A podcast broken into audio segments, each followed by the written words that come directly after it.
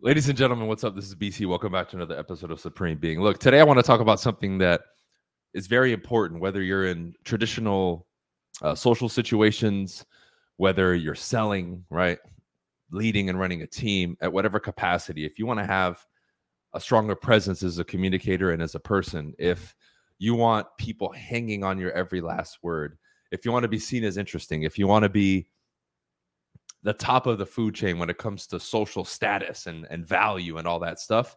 It's predicated on this. Okay. If you guys remember a long time ago, and for years, I've been talking about, you know, the three things you should focus on when it comes to communication, social media, and all that stuff. And the formula was and still is educate, inform, and entertain, right? You can do that in any facet of life. You'll make money, you'll have friends, you'll have influence, so on and so forth, right? But today I'm specifically honing in on the difference and being absolutely certain that you're implementing, again, not just informing people, but being certain that you're educating them, right? And people will think about this in sales, which we will discuss today for sure. However, in general, you have to be able to see the difference there and then know that you're actually delivering. Okay. Because there's a lot of pieces to this. Inform and educate, right? If you need me to define it again, informing means I'm just giving you information. The weather dude is an informant. Hey, this is the weather. It's 76 degrees here today. Hey, the bus will be here at, you know, 6 p.m. Hey, this is what we're passing information to you, information that anybody can read and get.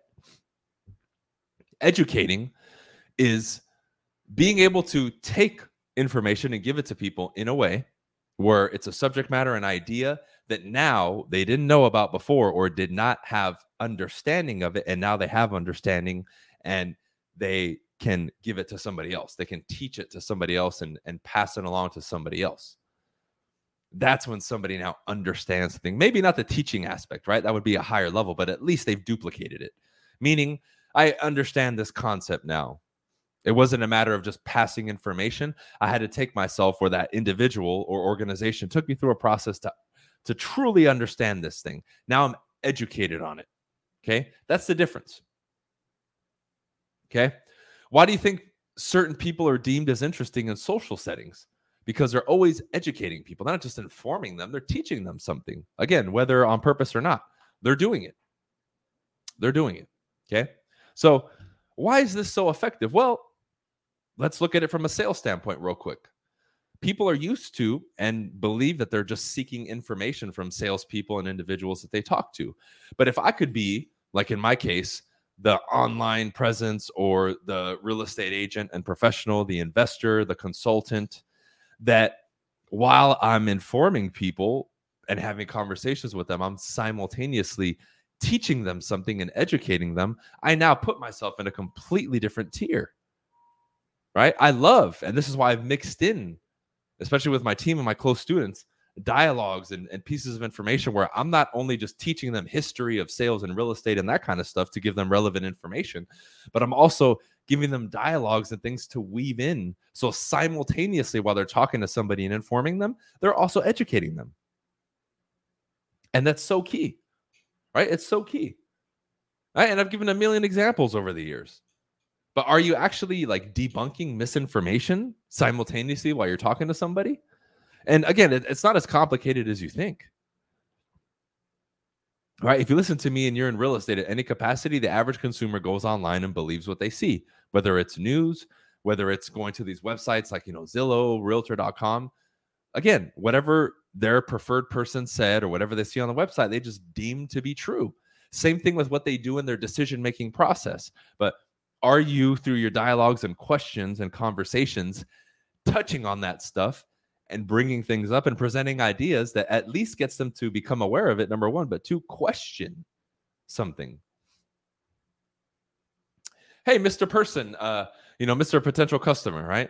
I know you mentioned you go on zillow. Did you read that message that they have at the bottom of their front page? Oh no what's that? It, it lets you know that their valuation could be off in most cases 10%, but sometimes up to 15% or more.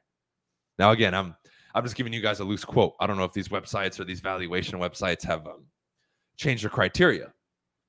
But at the time when I was talking to people, that's where it was. It was like 10 or 15%.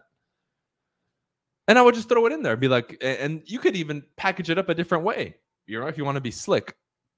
Hey, you know what, guys? I was right. Uh, let's say I do a video and I send it to my database. I was just going on um, Zillow the other day, and I happened to look, and as I was scrolling to the bottom to find contact us to send them a message, I noticed a disclaimer saying that their valuations are are off by upwards of 15% at times or more. I never knew that. Did you? That's crazy. And how many of us go to these websites and just assume that the numbers that we see is market value or it's true? Okay. That would be a slicker way of me doing it if I wanted to do it in a video or just bring it up in conversation. Right. But if somebody didn't know that, now they learned it inadvertently through conversation with me. And the more you can sprinkle this in to what you're doing, the cooler it is. The interesting part is when we go out, like if we're going to do like a social setting now, a lot of people um, will do that, right? The people who have always have something to say and they're interesting, they're giving us these things, right? Because of their experience and what they're doing. They're just, again, the vehicle for that is storytelling, right? If you get phenomenal at telling stories and ultimately your life and what you do every day and your past and your current experiences become the stories. That's when you become literally, in quotes, the most interesting person in the world, right? Because you're not making up stories or passing stories from other people. You're literally describing your experience in your life and what you've done in your experience, which is cool, right? So, people through the storytelling mechanism will weave this in. Now, we've talked about storytelling before, and that's something you have to continuously work on because when you look back at the past of human beings, um, information, folklore and all that stuff was passed through storytelling around the campfire, right? Bringing up the new generation. It was done through stories, right? Traditionally, now we view education as we go to a classroom, there's a whiteboard or a PowerPoint, and we learn, or Zoom now, right? At the end of the day, though, that that's not in line with how we used to do it back in the day before there was a formal education system, you know, with preschool, kindergarten, and all that stuff. Once that was standardized, we learn best through storytelling. We retain information the best through storytelling, right? What is a movie? It's storytelling done in a very cool, highly immersive way. It's literally telling you a story for an hour or two hours. And that's why movies, characters, quotes from a one hour movie that somebody has maybe only seen once in their whole life of 20, 30, 40 years will be so vividly remembered by them and recalled that just that one experience and that story was told so brilliantly to them and the experience was so great that they remember it forever. Yet we can't even remember stuff in school. That that that feeds on that mechanism that I'm telling you and kind of proves it because that's the vehicle for us to do this inform and educate and the more you can start to practice this and understand it and weave it in you become so much more effective as a communicator so if we go back to the sales portion of it what I love about our process and how we've built things, because remember, the element of control is there when you sell. You already know what the agenda is, what the script is going to be, and all that stuff. So why would you not weave this stuff in? Right?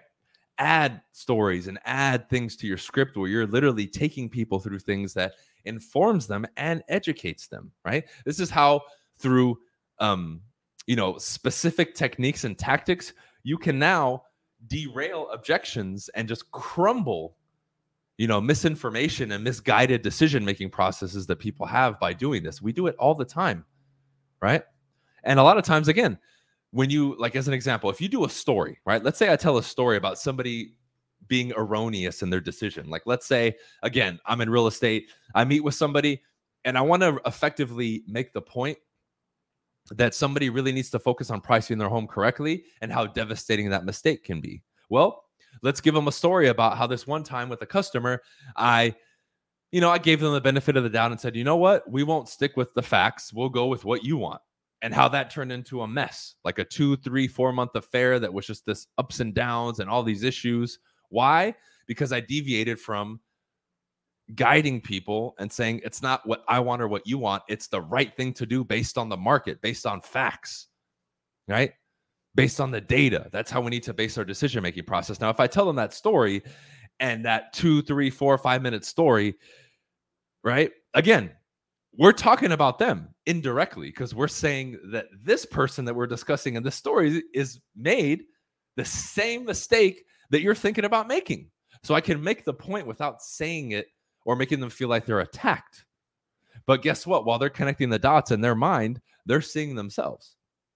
They're just learning it and hearing it from a vehicle, which is the story, instead of being told by me to not do this. Because think back to when you were a kid, when you were told not to do something, or you were told directly at times, you resisted it. You rebelled, right? Hey, let me help you tie your shoes because you're taking too long. No, I want to do it myself, right? I mean, that's in us. So this mechanism bypasses that, which is cool. So I love this because it's an indirect way of crumbling bad decision making processes, crumbling false datums, right? And misinformation that people have in their mind. And just it facilitates the sale because now I assist people in getting them out of their own way, right? And a lot of stuff that may have come up later, I crush. So let me give you another example, right? That I use in sales. a common kind of, uh, we can say crutch or objection or flawed thought process that we have in real estate from the consumer standpoint is they will say, I want somebody who's local, right? Now, the reason this isn't factual is because whether somebody has an office a mile from you, half a mile, right? Not only has a real estate game changed, it's that's not based on any real information. It might have been 40 years ago, right? But real estate was different back then. Now it has zero validity. Uh, validity. The last 25 years, that's not a valid objection. But again, I studied history of real estate. I found out that back in the day you had to sell your home at a local office because only the local office and their agents could find a buyer for your house. So it would make sense to go with the big brand that's local, right? Because back then we didn't have computers, we had the MLS books, right? So a study in history allowed me to f- figure out okay, why are people even saying that? Okay. But number two is now when I present information, if I enlighten people on how the history used to be and how we used to do real estate, it crumbles that objection, right? So it took me learning about my craft and my profession a little bit in digging in order to find out the thought process behind why people were saying certain things. Now, if somebody's predicating their, their decision based on, well, what agent is in proximity to me, well, we can say that that could be a contributing factor. However, for them to make a strong, valid, and, and the best decision, should that be the only or the prevailing criteria? Well, no now their decision making process is not valid or not optimized. Let's use that as a better word. I want to, through my information and education, be able to enlighten them and put them in a position where they make the most sound decision as a customer. Now, if that includes me, great. If it doesn't, that's fine too. But at least I'm giving them the tools that they need in order to make the best decision. So it took me digging, and now it's all about how we present it to people. So they say, I want the local agent. I would say, Oh, you know, I'm so glad you brought that up, Mr. Client, Mr. Customer. Do you know when we first started using that in our decision making process and hiring a realtor? Like, do you know where that comes from? The the notion or idea that somebody wants somebody close to them, aside from the the obvious stuff like, yeah, I want somebody close because if I need to go to the office, it's right around the corner. I mean, aside from that, do you know where, where, where that came from? And then I can tell them if I want. Now, I normally won't say that to every person and every opportunity like that, but I'll save it and maybe, you know, when I'm qualifying them later on or I'm at a presentation where we're meeting face to face, I'll tell them, remember how I brought that up earlier? Well, let me explain to you where it came from, right? As little as 25, 30 years ago, blah, blah, blah. And then I go into the whole story. I'm not going to give that to you guys. Right? I gave you the condensed version. But I educated myself by studying my craft and my profession. Now I can educate the client. Now, when you get the local agent objection, my enlightenment to the customer rips that out of the ground. It completely tears out the weed because I'm handling it at the source. I could come up with a fancy objection handler to, to reframe the conversation or dodge that question. But what I'm presenting is a million times more effective. It doesn't dodge the question, it gets to the root of the issue, it gives them the real information, and it tears it out and disintegrates it. And when I sell, I'm looking to be at that level in whatever I sell to the point where I melt objections before they happen, or my insights and education to the customer through my storytelling and communication obliterates that, gives them a better decision making process and better criteria information to make their decision. And then they move forward decisively. Again, whether with me or not is fine, but at least they make a decision, right? And this needs to be a goal of yours. This can be done through bettering your techniques. This can be done through studying your craft and what you do a little bit more, right? And this can also be done with intention. Do you want to educate people? Because I see some salespeople wanting to hold back. Well, I don't want to educate the consumer too much because then they don't need me. Well, then I would question what you're selling or what you're doing if you don't want to educate the consumer. I want the consumer to know everything. This is why I've even done educational series to my database and my past and future prospective customers. So they learn more about me, my process, my team, what actually happens in my industry, how we go about doing our jobs. I want them to learn that stuff. So again, I'm also doing this on the back end outside of just our conversations. I also do that on my social media where I give people insight on how to sell, communication, and all the other stuff that I talk about. It's really cool. This is what keeps people coming to me. This is what keeps many of you on this podcast or on my coaching or on my team or whatever it is right? This is stuff that I geek out on and I love to do. Like on a Sunday when I do a lecture to my students, I love unpacking a subject like this for an hour, hour and a half, and just going deep on it. Because again, this is what transforms somebody as a salesperson, as a communicator, most importantly, as an individual, right? And until you start putting your mind on some of these subjects and exploring them, um, you know, uh, more richly and more in depth, you know, you you really fall into the the box that everybody else is in, where they just repeat the same stuff and you don't really have an angle or something unique. Like when we talk about unique value proposition as a human being, not just as a salesman, this is one of them. And I know, I know for me, this is huge because in everything that I do, I'm always educating people. Again, not from the position of ego that I'm better, but hey, I've done my research. I've I've done a little bit more work. I've worked hard. I've dedicated myself to my craft more than other people. So I'm in a position where I can enlighten you a little bit differently than the other person. And additionally, I know communication at a higher level from a much more technical aspect, and I know how to deliver it in a way where it actually gets readily accepted and understood and duplicated by the client or the person who I'm speaking to. This is the key, my friends. You start to learn this stuff and implement it more, not only will you feel better as a communicator, the people that you talk to will be more receptive, they'll learn more, they'll entertain more, and most importantly, they'll always come back and they'll always be left wanting more. I know when people listen to me, I put a seed in their brain. I know when I sell to a customer, even if we decide to go our separate ways, they respect me, they remember me, and they will use me or and or refer me to other people because they know he's a stand-up dude, he's great at what he does, and I got off that call, that meeting, or whatever learning something and better off than when I showed up. And that's the key. Because if you remember, even a long time ago, I mentioned to people eight, nine years ago, even when I went door to door or cold called, I always wanted to leave people better off. Now, a subset of that would be educating. But initially for me, it was I want to leave them feeling better, right? In a better mood, right? Smiling. And at least I brought them up the tone scale, even a nudge or slightly through my interaction. Then I know every interaction I'm having, every person I'm touching is better off. This is a more powerful and impactful way to do it, where it's not just I'm leaving them emotionally better off. I'm also educating them and teaching them something. So whether whether they do business with me or not, they at least have a better decision making process and their foundation is much more solid because it's on relevant and factual information. Okay.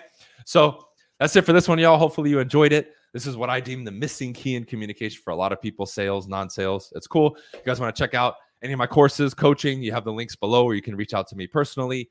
If you want to join my company, Real Brokerage, we've been exploding. I have almost 100 people in my network already in about three or four months. It's amazing. Um, anything else you need, hit me up, get on our email list, jump on our free challenges if, if we have them available to you. And we'll see you on the next episode. I appreciate and really, really do appreciate and support or appreciate all the support. And I really want to give everybody a fist bump um, for giving the positive reviews to Supreme Being and continue to tune in and follow um, our movement. All right. See you guys on the next episode. Peace.